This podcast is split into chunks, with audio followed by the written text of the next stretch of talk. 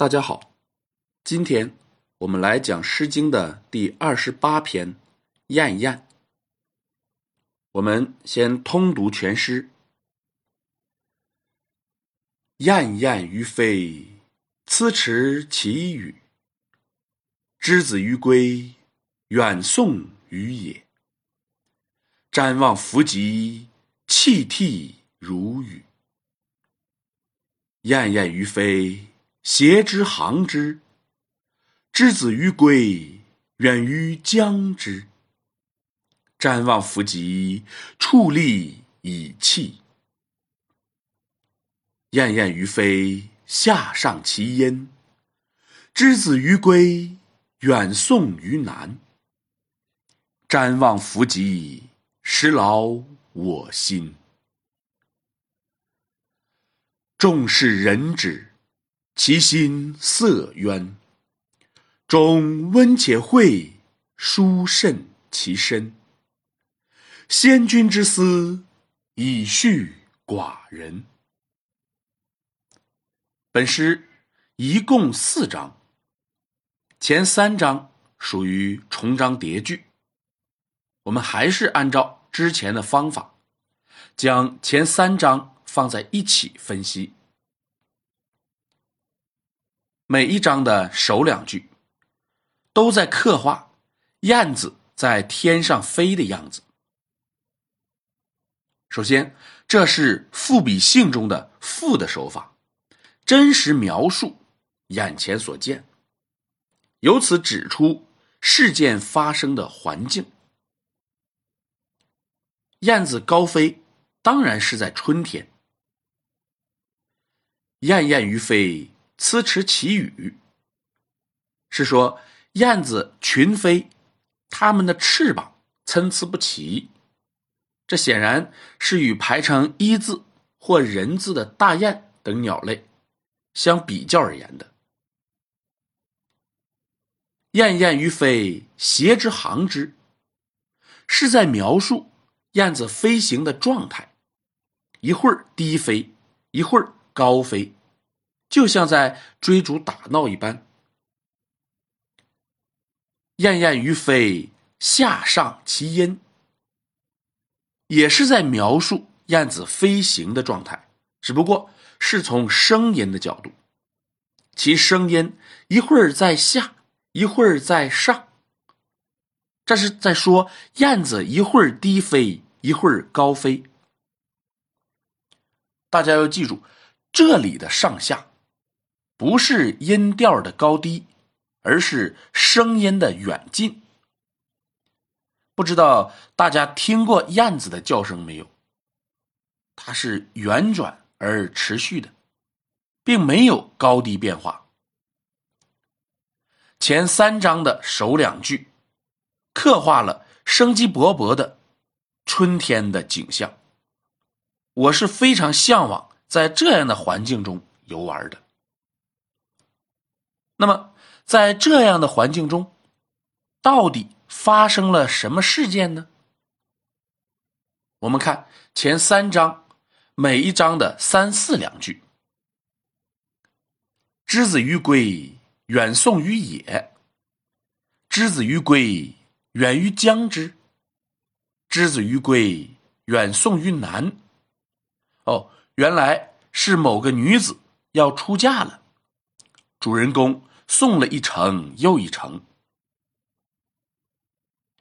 我们来看一下“远送于野”的“野”和“远送于南”的“南”，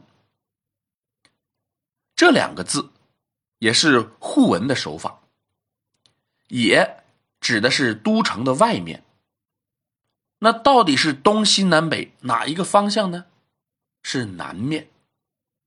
所以互文的两个字之间。要互相的解释，互相的限制，也要互相补充。在送别时，人物的心情是怎样的呢？我们看每一章的五六句：“瞻望弗及，泣涕如雨；瞻望弗及，伫立以泣；瞻望弗及，使劳我心。主人公送女子远嫁，送到了南野之地。然而送君千里，终有一别呀，不能再送了。他伫立在那里，虽然已经望不见远去的人了，却久久不忍离去，泪流满面，心里十分痛苦。这样，前三章我们就分析完了。我们知道了事件，我们也感受到了环境，但我们还不清楚他们之间的关系以及主人公的身份。我们看第四章，重视人指。古人用伯仲叔季作为兄弟姊妹的排行。比如刘邦，他有个大哥叫刘伯，有个二哥叫刘仲，他自己叫刘季。可见这里的仲氏就是家中排行老二的二妹。人有人理解为姓氏，是女子所要嫁之家；有人理解为诚实，在这里我们取诚实的意思。其心色渊，即思考问题很深刻的意思。中温且疏，疏慎；中温且惠，疏慎其身。是温柔和顺、贤良谨慎。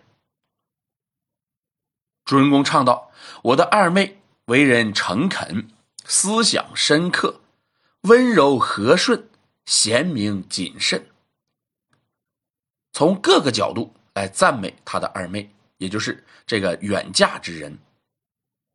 再看，先君之思以恤寡人，恤是劝勉的意思。这里又是先君又是寡人，显然主人公是个国君。因为这首诗属于背风，在魏地，所以主人公是魏国国君。先君之思，就是思先君的意思。主人公最后唱道：“二妹在临行之时，还劝勉我，让我时刻想着先君的贤明。”这样，最后一章交代了他们的身份和关系。前三章刻画的是送别时的依依不舍。表达的是深厚的兄妹之情。最后一章是主人公对妹妹的赞美。她不仅是一个优秀的女子，也是一个优秀的公主。这样的赞美是符合国君对妹妹的赞美的。当我们了解了。送嫁的主旨，我们再来看前三章每章的头两句，就会意识到，他不仅用了赋的手法，也用了性的手法。